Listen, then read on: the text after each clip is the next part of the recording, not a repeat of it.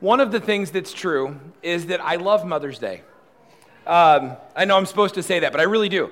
In fact, I like Mother's Day more than I like Father's Day because, and, and I think the reason for it is simply because if I look back over the course of my life, um, and I think about not only the, the moms, um, but, but kind of the women that poured into my life a little bit, you know, that played that mother kind of role.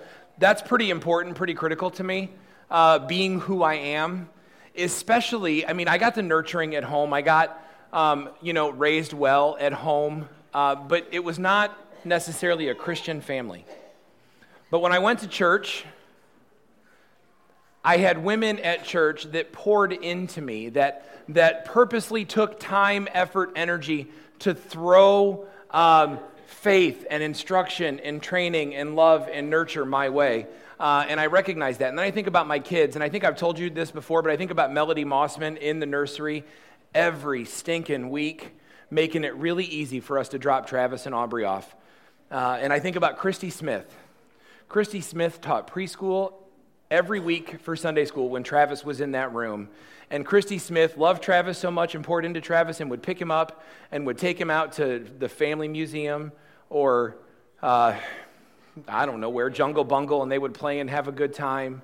Nancy Johnson was an older widowed gal at the church who took Riley for lunch and prayed with her and offered her instruction. Sharon Collins, an, an, older lady in our church, some of you have met her. She's been here a couple of weeks, who took Carrie under her wing and poured into Carrie and, and showed her what a life of, of service and ministry could look like.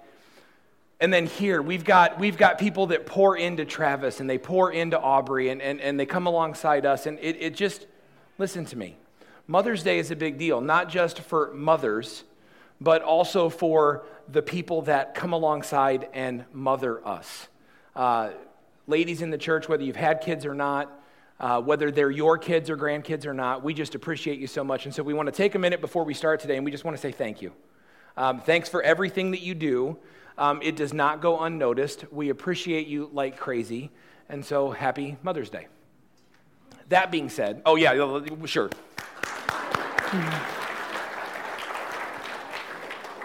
I said I love Mother's Day. I didn't say I was smart about it. Yeah, clap, of course.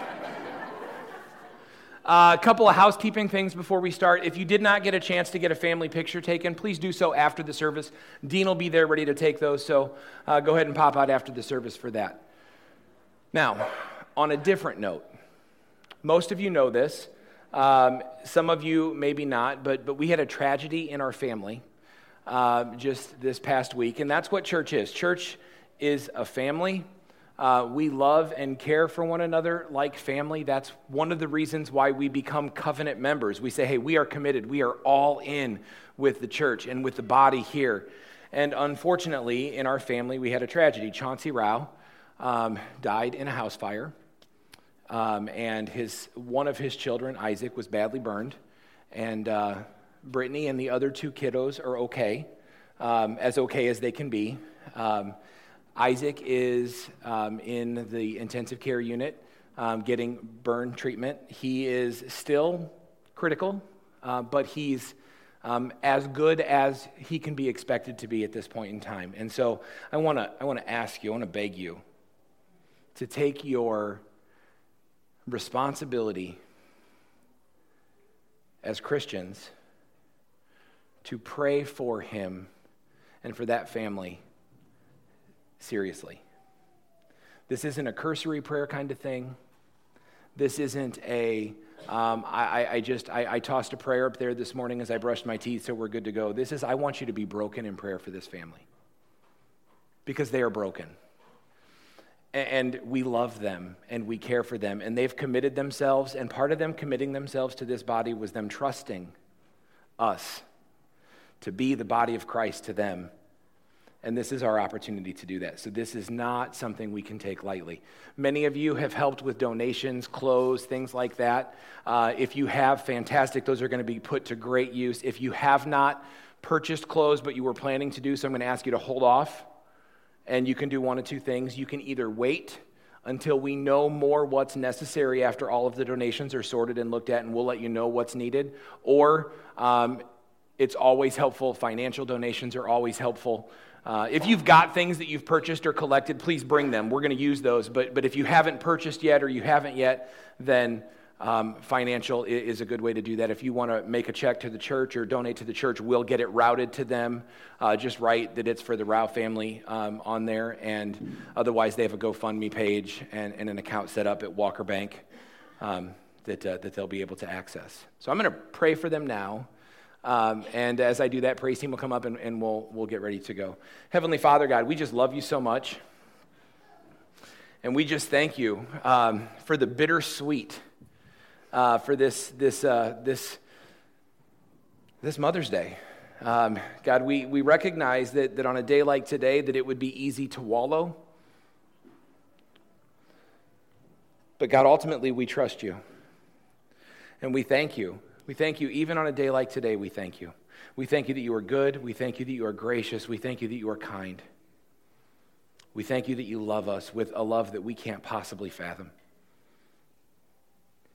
We thank you uh, for the life that we have, yes, temporarily, but we thank you for the eternal life that we have through your Son, Jesus Christ, life that Chauncey knows and he's experiencing even now.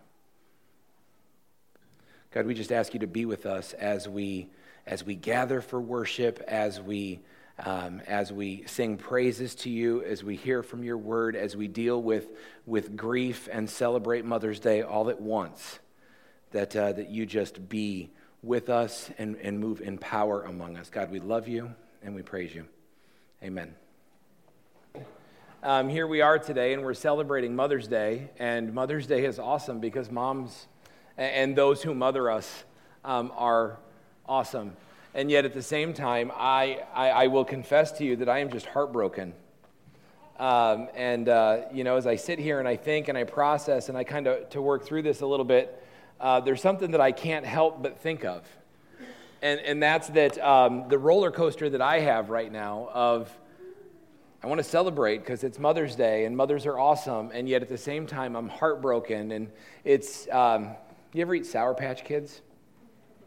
At first, they're sour, and then they're sweet. It's like that, except not really, because this one just keeps going back and forth. It's up, it's down. Um, it's, it's full of joy. There's breakfast. There's, I, I, this morning, you know, we had a bunch of guys come together that, that were helping to make breakfast. And by the way, if you enjoyed breakfast this morning, thank some of the guys that were working. But really, you know who you need to thank? Is Becky Luchin.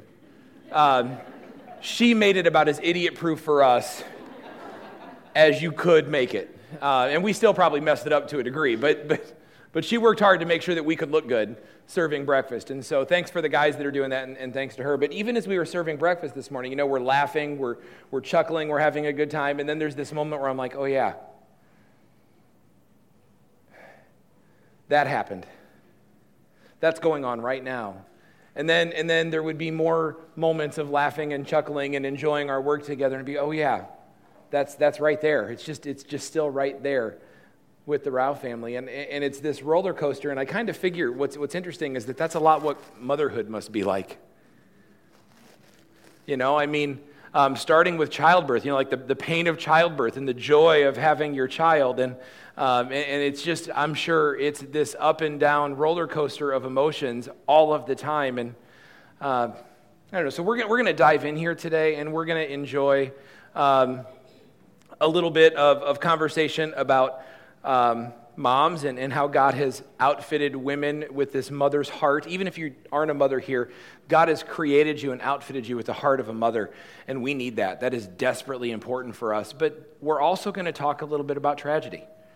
And we're going to talk about how do we understand this and how do we work through this and what do we do moving forward. And so we're going to, we're going to be kind of a mixed bag this morning. And so, um, yeah, we're going to, we're going to jump in and and I want to say this as we start that right now, what's happening in the world that we live in, we live in the in between. Any of you Stranger Things fans? Um, you're, you're, all, you're all in on the upside down, right? Come on, who watches Stranger Things? Okay, you all look at me like, no, I can't raise my hand in church. No. yeah, I've never seen it either. So you, you all you understand the upside down, right? Uh, but we live, we, we are now, we're living in the in between. Uh, the in between is this weird time when we live in the kingdom of God, kind of. We live in the kingdom of God almost. We live in the kingdom of God in, in part. And so, what happens is we experience these great movements of prayer and we experience this great joy. And we see in a lot of ways how God just works and does miraculous things. That's why sometimes we pray for healing, and guess what? Healing happens. We pray for miracles, and miracles happen. You're never going to hear me stand up here and tell you that, that, oh, you know what, none of that stuff ever happens today. No, of course it does. We pray for those things, and those things can happen. And when they do, we celebrate them, and we know that they happen because the kingdom of God is here. But at the same time, we live in the not yet. See, we read, we read here that, that Jesus says, The kingdom of God has come near. Repent and believe the good news. This is Jesus talking, and he says, The kingdom of God is at hand. I usher in the kingdom of God. It is a new reality now that I'm here. But yet, we also read in Scripture that it's not yet. We read here, Death has been swallowed up in victory. O death, where is your victory? O death, where is your sting? But you know what that's referring to?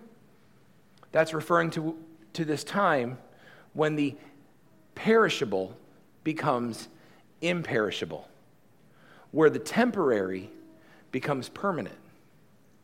So, see, the kingdom is here, but the kingdom is not yet. But we know that because it's been ushered in in part, that there is this future that waits. That's why we read in Revelation 21 4. We read that He will, and this is a future. This is when God brings all things to a close. He will wipe every tear from their eyes. There will be no more death. There will be no more mourning or crying or pain, for the old order of things has passed away. See, this is the weird time that we live in, and this is what I need you to understand. Because here's the thing some of you are wondering why. Why do these things happen? And worse than that, you're wondering, why do they happen to good people? I mean, if you if you knew Chauncey and Brittany and those boys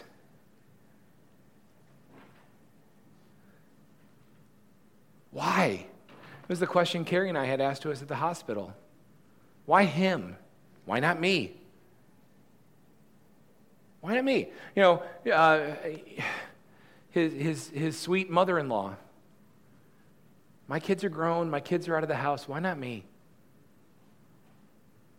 Why does it have to be this way? And you know, we live in that with why? Why does it happen? Why not me? What's going on? And, and, and we try to navigate through these things. And um, here's what I can tell you we're not there yet.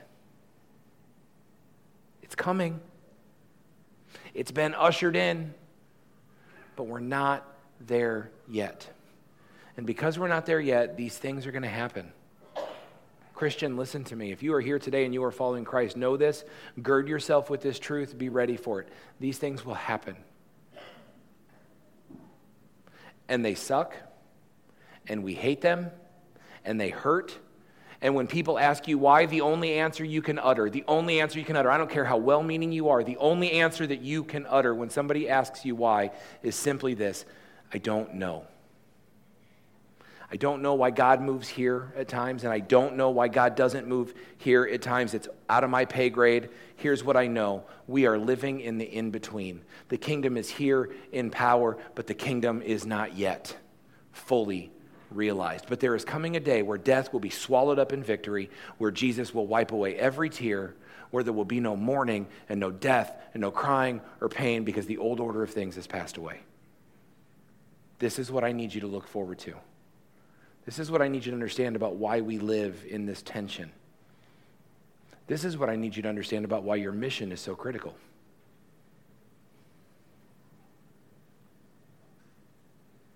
Get this? We grieve for Chauncey. But Chauncey is good. That's not just a trite thing to say to make people feel better. Listen to me. Get this right. Don't be confused. We grieve for Chauncey because of the pain his leaving leaves behind.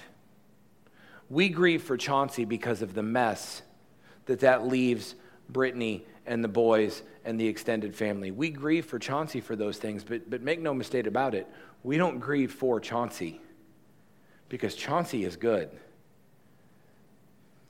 Because Chauncey understood the gospel of Jesus Christ and he had committed to following it. And was he perfect? Absolutely not. Was he closer than I'll be? Probably. He's good. So understand this. This is what this means. We grieve, but we grieve as people with hope. And our hope is in the risen Savior Jesus Christ. If you're here this morning, I, I mean, this is this. I, listen, I'm not trying to give you a hard sell, except that's stupid. Yes, I am.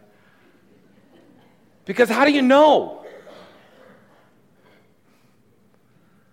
If you are here this morning and you do not know the hope of Jesus Christ, man, I, I just, I implore you to consider the truth that, uh, just consider the truth of Chauncey. The truth that Chauncey's death is tragic and his passing is heartbreaking, but he is good. And he is good because. So we live in this in between time, and it's difficult and it's hard to process, but I want to tell you this.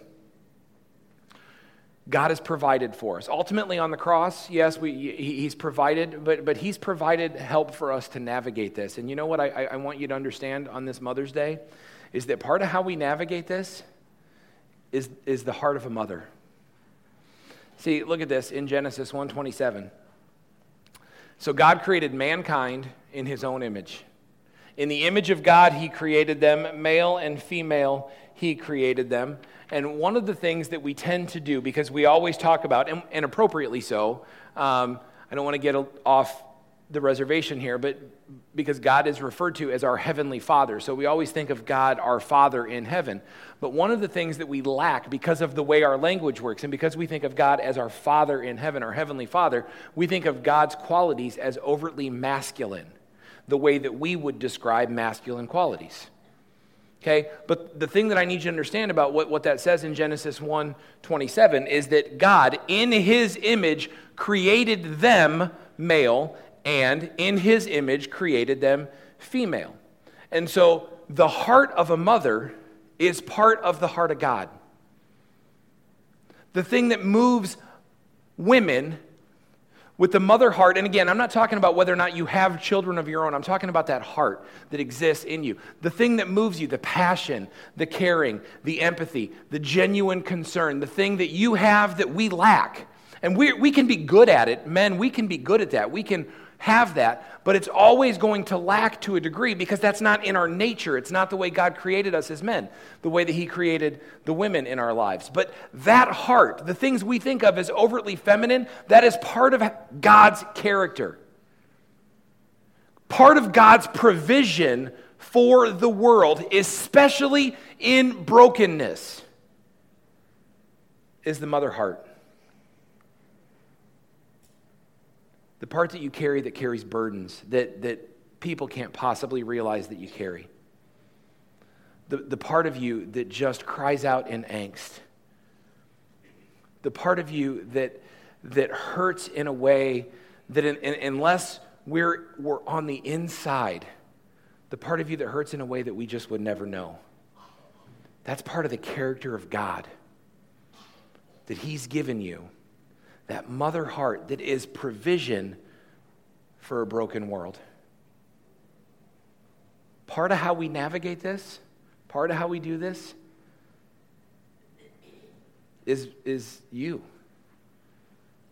He's provided what we need to navigate through this. Okay, and so we continue, and, and I, I want to I wanna make this as clear as I can possibly make this. In Genesis 2.18, um, what happens here is God is created and it's good. And he's created Adam and he's looked around and everything is right. Everything is the way he designed it. And he looks at Adam, and we've talked about this before. He looks and he says, Man, that's not good. That dude needs help. That guy by himself is going to be in trouble. Right? That would be like the men in the kitchen this morning without Becky Luchin. We'd have been like, All right, We got eggs. We got bread. What do we do with it? Right? The way this all planned out is we, uh, she went way above and beyond what we asked Becky to do because it's Mother's Day and we wanted the men to be able to do this. So we asked her, hey, help us out. What would be a good thing for us to make that would be easy for men to make? And that turned into, well, here's what we're going to make. And, and, you know what? Here's the, here's the ingredient. Now I'll just get the ingredients. Here's how you, I'll just bit it all together. Here's how you, I'll leave sticky notes where you need to know. I got there about 7 o'clock this morning and sticky notes on the griddle, turn to 350. sticky note on the warmer, turn to 250. Sticky note on the stuff in the fridge, French toast batter. I'm surprised she didn't put one on the bread that said bread.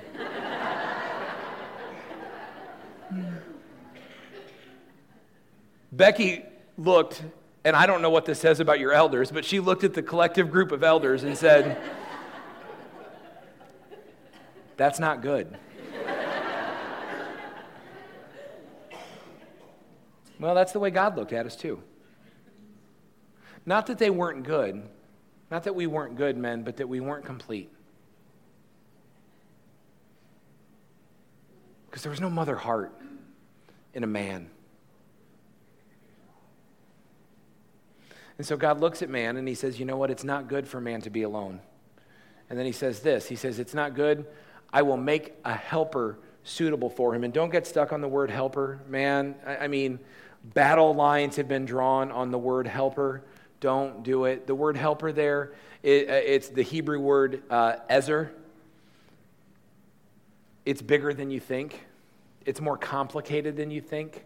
We translate it helper because it's the best way we can figure out how to do it. Um, it's like me using the word fast in English. Do I mean it like, man, that guy is fast? Do I mean it like, well, he is fasting right now because he has blood work tomorrow? Do I mean, wow, he ate his dinner very fast? Do I mean it like he held fast to truth? I mean, it's one word that could mean any number of things. The word helper is that same way. The way it's most commonly used in the Old Testament, it's the word, I think I've told you this before, it's the word used for God helping the Israelites.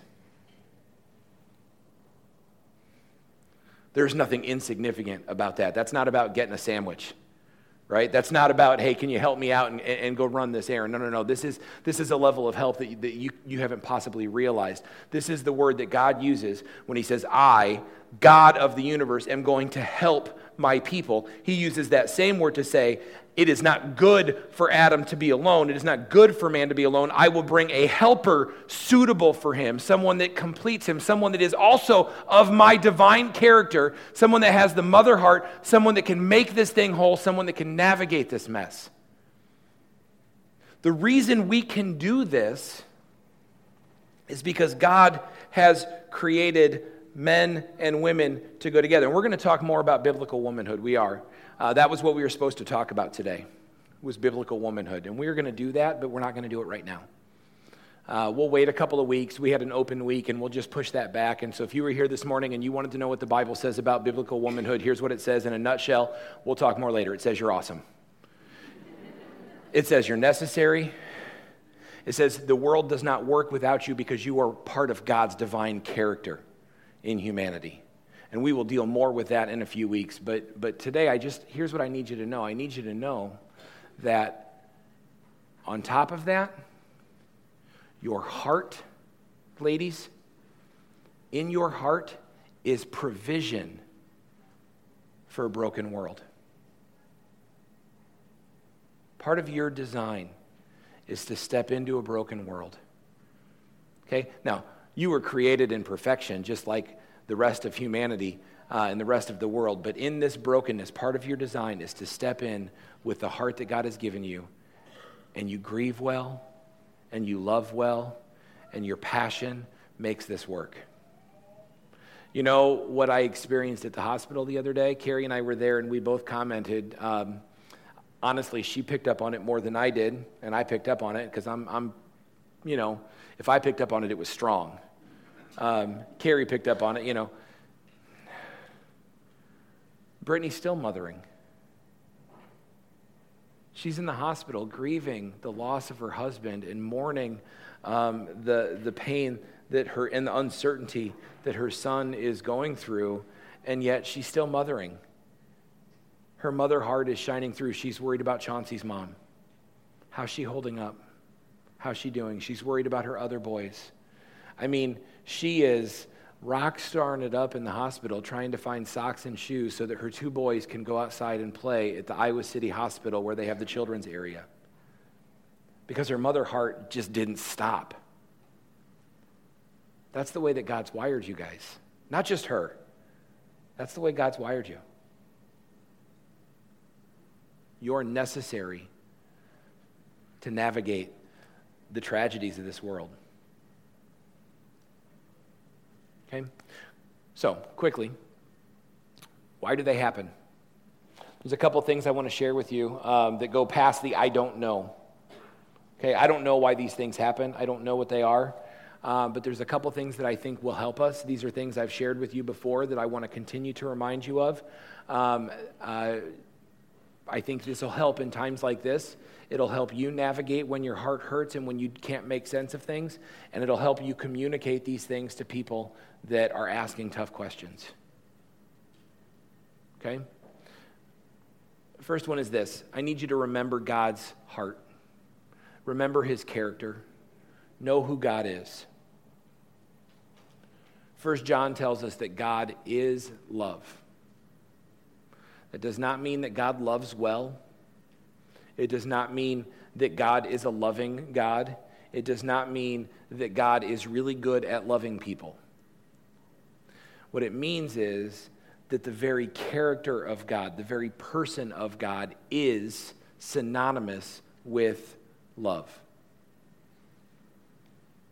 When you look at what real love is supposed to look like committed, passionate, agape love, when you look at what real love is supposed to look like, that is what God looks like. God is love. And the other thing that you need to remember that'll help us navigate this is that not only is God love, we get that. This is the part that hurts a little bit. This is the part that gets confusing, and it's that God is all powerful. God is omnipotent. Omnipotent is the fancy theological word that just means he is all powerful.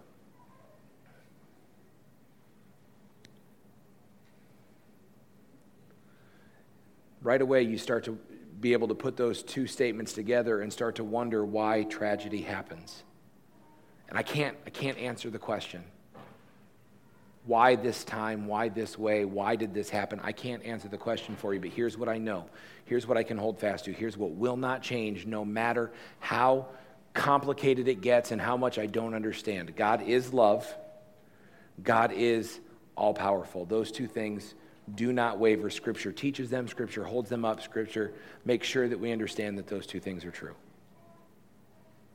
What happens in the face of tragedy is we start to, we start to compromise one of the two of those.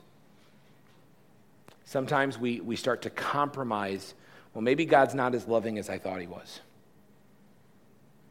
Because if God's all powerful and these things happen, maybe he's just not as loving as I thought he was. Maybe he doesn't care as much as I thought he cared and we start to compromise. Or you say, well, God loves really well, but this still happens, so maybe God isn't capable of doing whatever he thinks is right. Maybe God's not capable of pulling it off. Maybe God's not as powerful as I thought he was. And what I'm going to tell you is no, no, no.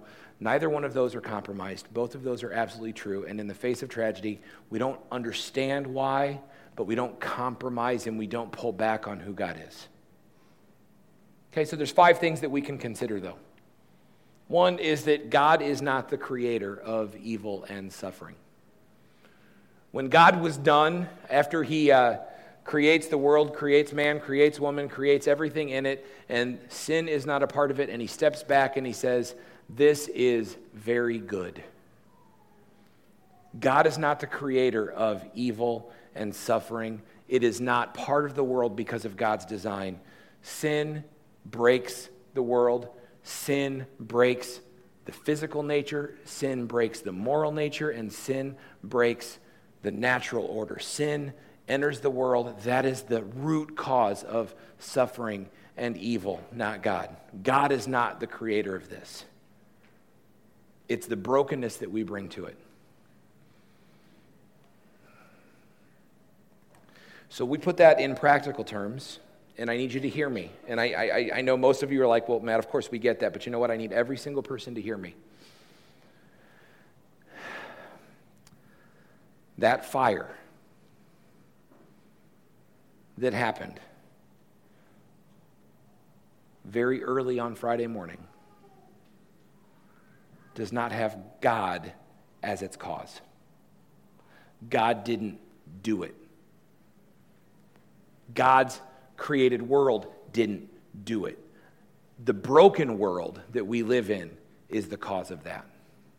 The sin that runs rampant in the world caused that. The fact that we live in the yes, the kingdom is now, but no, it's not yet, that's where that comes from. That's not from the heart of God. It's not from God's design. It's from the brokenness of the world that we live in. God is not the creator of evil and suffering. And here's a promise though evil and suffering aren't good and they're not God's plan, God can and will use them to accomplish his good purposes. Romans 8:28 tells us that we know that God causes everything to work together for the good of those who love God and are called according to his purposes for them. And that is a verse that we throw out tritely when a guy breaks his leg or he ends up in the hospital or his car breaks down and, and it's, oh, everything is bad. Oh, don't worry, God will work everything for good. Right? We've misused that. We've overused that. We've taken all the power away from it. But if we go back and we strip it away and we look at this incident, at this time, right now, if we look at it the way it is with the Rao family right now, I don't know how and I don't know what, but I know that while God didn't cause that, God will use it for something that we have yet to fathom we will be able to look back at some point in time, hopefully in this life. If not, we'll see it in eternity where we will look back and we will say, Yes, God took that tragedy and He did that amazing work through it. And I promise you this there will be a time where Chauncey will say it was well worth it. And there will be a time where Brittany will say it was well worth it. And guys, there's going to be a time where Isaac will say, It was well worth it. Nobody will say they wanted it, but I promise you, they will say it's worth it. And some of you are like, you can't possibly imagine what might come from this that would make that okay, much less good that could come from it. I don't know because I'm not God. I can only put myself in that situation. And I've told you this before. You know what? I, there is nothing that I could think of worse than, than, than losing or, or suffering with my, my wife and children. But my wife is good. My wife is solid. My wife has incredible faith. She has faith that um, dwarfs mine on my best day. And I think I have pretty good faith. She is solid. And if something were to happen to her, there's no doubt in my mind that she would be dancing with Jesus. And she's not a dancer. but I think heaven does that to you. There's no doubt in my mind, we would be miserable. But we've talked before about my family that has, well, parts of my family that have no faith and parts of Carrie's family that have no faith, and how much that we have, we have prayed for them, how much we have um, talked about our desire for them to come to know who Jesus Christ is, how much we have talked about how desperately we want them to come to some understanding of the God of the universe and come to the cross and receive salvation because we love them like crazy and we want to spend eternity with them, and we don't want them to die without knowing this reality because as awesome as heaven is, hell is that bad. And this is, this is a desperate desire of ours. It's one of our heart's prayer. Well, what if? You know, what if it's the loss of Carrie and the grace of the church that comes around my family that brings some of them to understand and know and explore and eventually submit to the God of the universe? This day, this week, this month, this the rest of this lifetime might be tragic, but the rest of eternity is going to be glorious because they'll be there, and perhaps this was the thing that pushed it. God will never cause these things to happen, but God promises in His Word that He will not let them go to waste. So God did not cause this fire, God did not cause this tragedy, but I promise you this, and you can take solace and you can have comfort God will not waste it. There will be a point where we see that this worked for good because that's the power of God. That's the omnipotence of a God that loves us. He won't waste it. He didn't want it to happen, but it happened, and He will not let it go to waste. Not one tear will go to waste. Third thing, the day is coming when suffering will cease and God will judge evil. We read that Revelation 21 where death will be no more and God will wipe away every tear and there will be no more sorrow or mourning or pain because the day is coming when evil will be judged. And you might wonder, well, hurry up, God, get here then. But listen to me. There are people we love. There are people that we love. That if God were to hurry up and get here, there are people that we love that are looking at a reality of eternal hell. And that's not words, that's not flippant, that is scriptural reality. That is the same truth that tells me about a God that loves me in heaven, tells me about a God who, even though he loves us, cannot, cannot look at evil, can't have evil and sin in his presence. And so it's only through the cross that we can get to him. It's the same reality. And, and, and we could say, God, hurry up and get here because I'm sick of the evil, I'm sick of the pain, I'm sick of the suffering. But you know what? God isn't being slow. He's not lingering because he just is, eh, I'm not quite ready yet. I want to watch the rest of this Seinfeld episode. I'm not sure how it ends. Like, God doesn't know how all Seinfeld episodes end. Some of you know how all Seinfeld episodes end. Be proud, it's okay. And then maybe turn off the TV. But He's not being slow about his promises. Some of you might think, no, no, no, he's being patient for your sake. Why? Because he doesn't want anyone to be destroyed. He doesn't want anyone to suffer in hell. He wants everyone to repent.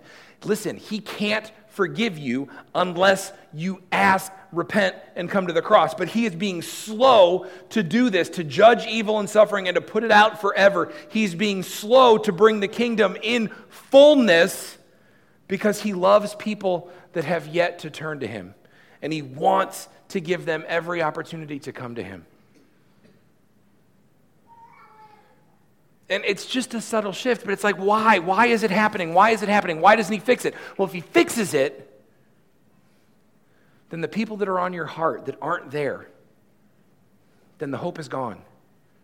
So God is waiting and he's not being slow as we think he's being slow, but he's being patient, not wanting anyone to perish. A couple of more things to consider that should help us navigate this, I hope. Not make it easier, but should help us be able to process. Our suffering will pale in comparison to what God has in store. Christian, your hard days, I'm not saying this is something I say to somebody as they grieve. Okay, that's not helpful. Right? This isn't a conversation I had with Brittany at the hospital on Friday because that would have been dumb. It would have been insensitive, and I may not have a mother heart, but I'm smarter than that. But something we can know, and something that she will realize, and something that we all will experience, is that what happens in this finite, temporary existence will pale in comparison to what's to come for all of eternity. Romans 8:18 tells us yet what we suffer now is nothing compared to the glory that will be revealed later. It's nothing compared to the glory that will be revealed later. You think about um, after you have been in heaven for 50,341 years, three months, and six days. Are you really going to care too much about what happened yesterday? In that one 24 hour period. When you've been in heaven 52,000 years, three months, six days in glory. If you don't, if you're not sure what heaven's going to be like, we did a whole series on heaven earlier this year. Go back and listen to it. We got seven weeks talking about how awesome heaven is going to be. You're not going to be on a cloud playing a harp. I'm sorry, it's going to be awesome. It's going to be good Check it out, go back and listen. But you're going to be there 52,000 years, three months, and six days, and you're going to put that on a scale with the rest of eternity still to come. It's never going to end. It's just you've only had the 52,000 years, uh, and it's going to go and go and go forever and ever and ever. And you're going to think about, man, March 12th, 2018, that was a rough day. And you're going to put those on the scale together. What do you think you're going to worry about? There's nothing here it doesn't make it feel different right now, but it should give us hope. It should give us hope. Last thing. When these happen, we have two choices. We turn bitter or we turn to God. Honestly, those are really the only choices that you have as a Christian or as someone that's debating Christianity, someone that's trying to figure out if Jesus is for you, someone that's not sure what to think about all of this, um, these are the moments where you have two choices. You can get bitter or you can lean in. You cannot be both. You can be angry and confused, sure. But you can't live there.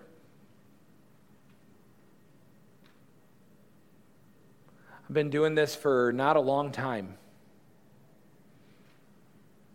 And I've had more of these things happen than I would care to have happen. And unfortunately, I think I'll have many more uh, in my time as a pastor.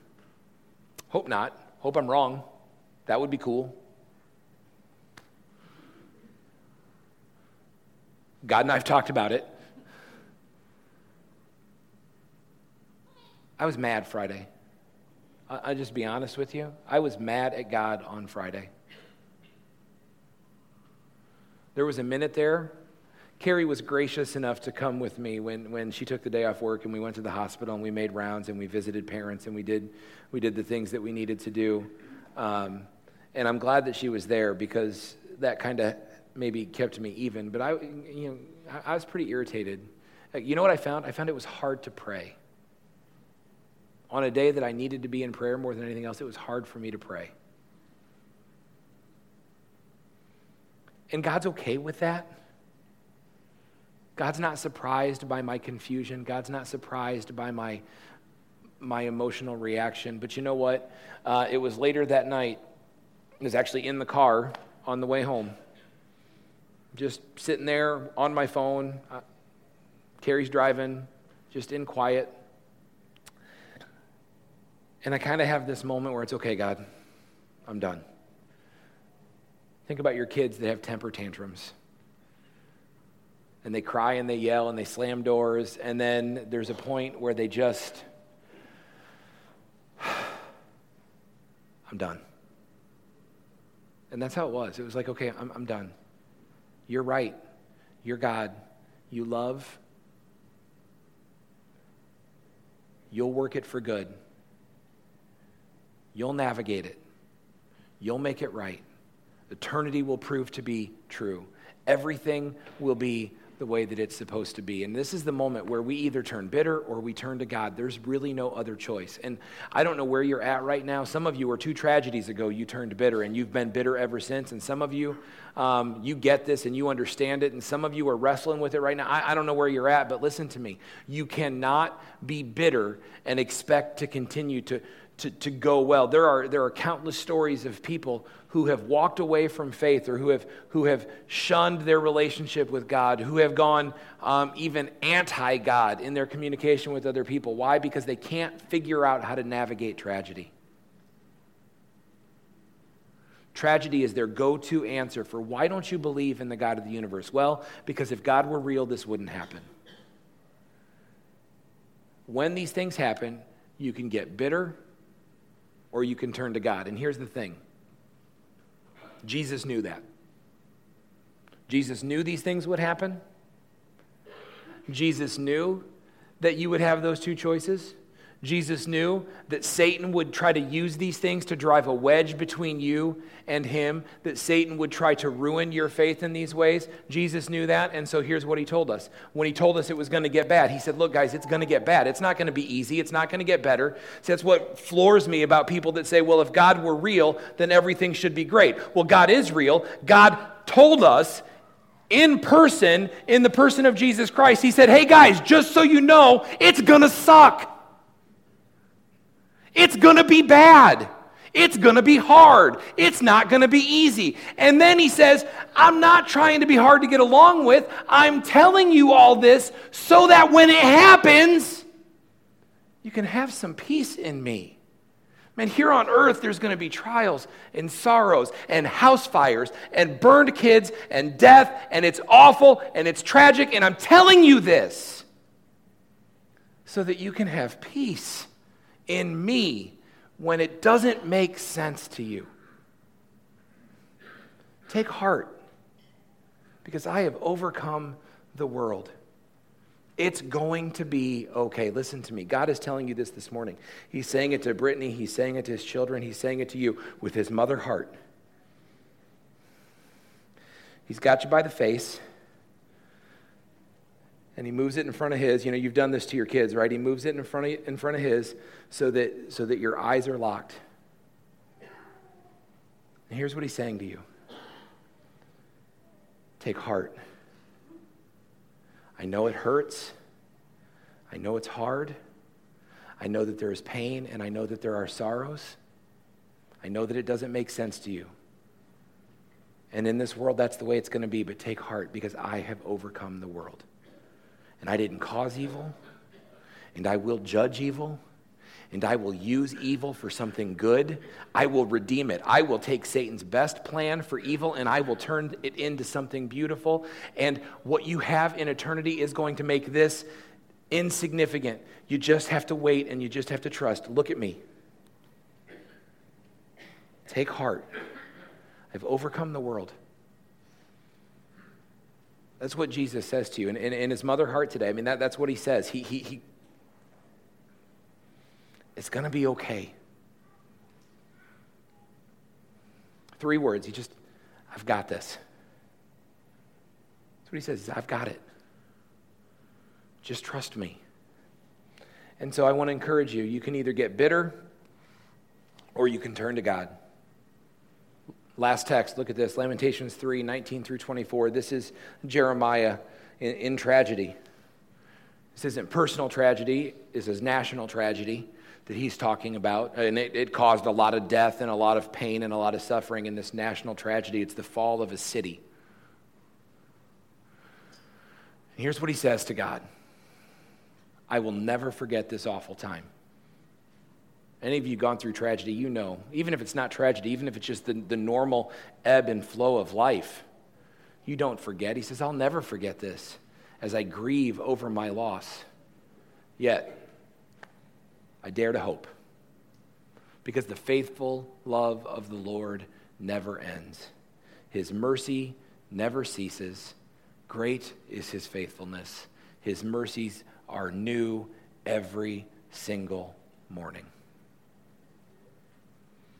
I want to, I want to leave you there today, and I want to encourage you in that. You don't have to forget. You don't have to run away from it.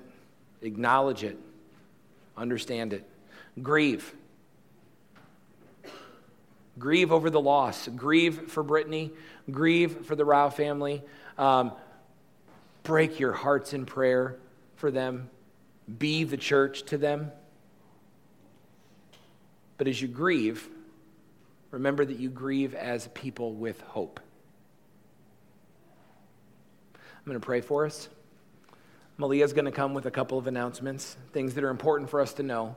Uh, I want to encourage you when you leave, uh, for all of the women, we have a gift for you. I know this isn't like, hey, it's Mother's Day. I know it's, it's, it's different. Um, but I, here's the thing you are loved and cared for more um, hopefully, then you realize. Your heart, your passion, the mother heart that you have is exactly what we need at moments like this, and God knew it, and He gave it to you.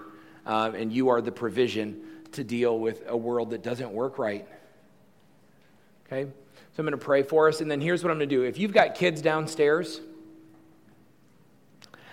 I want to go talk with them just briefly, um, kind of give them an update. Sorry, I'm a little echoey.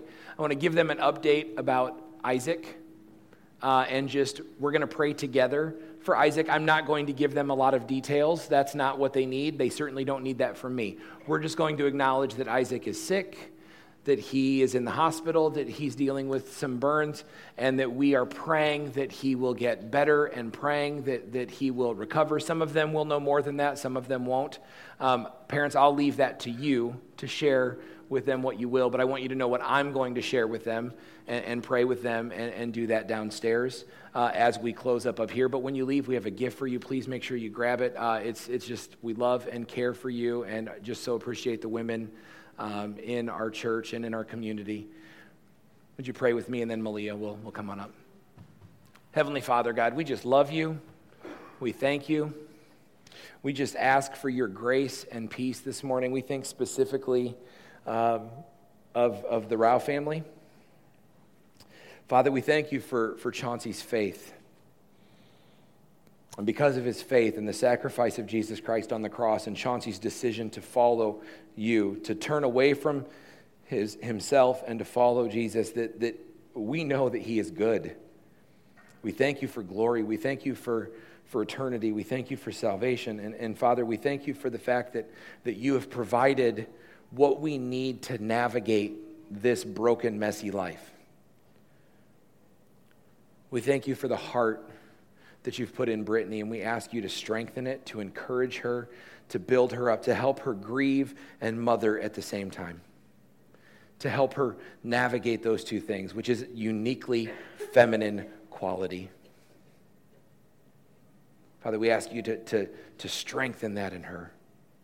We ask you to strengthen uh, the heart of people that come around her to love. We ask you to empower the church to care for widows and orphans um, and, and just to be who you've called us to be. We ask your healing hand on Isaac that you would continue to pour love and grace out on him. That you would draw infection away from his body, that you would, that you would help him um, deal with the pain, that you would, uh, as, he, as he continues to, to try to communicate and navigate, that, that you would just give peace to his spirit in a way that only you can do. Father, we pray for skill for doctors and nurses and technicians that are working with him and with the family. We ask for, um, we ask for just um, the right words to talk to, to the other boys too, Waylon and Calvin, as, as they try to navigate what's going on and what to expect and what uh, this is supposed to be like. Father, we just ask for those things, knowing that your heart is with them that you love and care for them with a crazy kind of a love, that you are love, that you have poured out for them, and that you will continue to do so. God, we just love you and we praise you. Amen.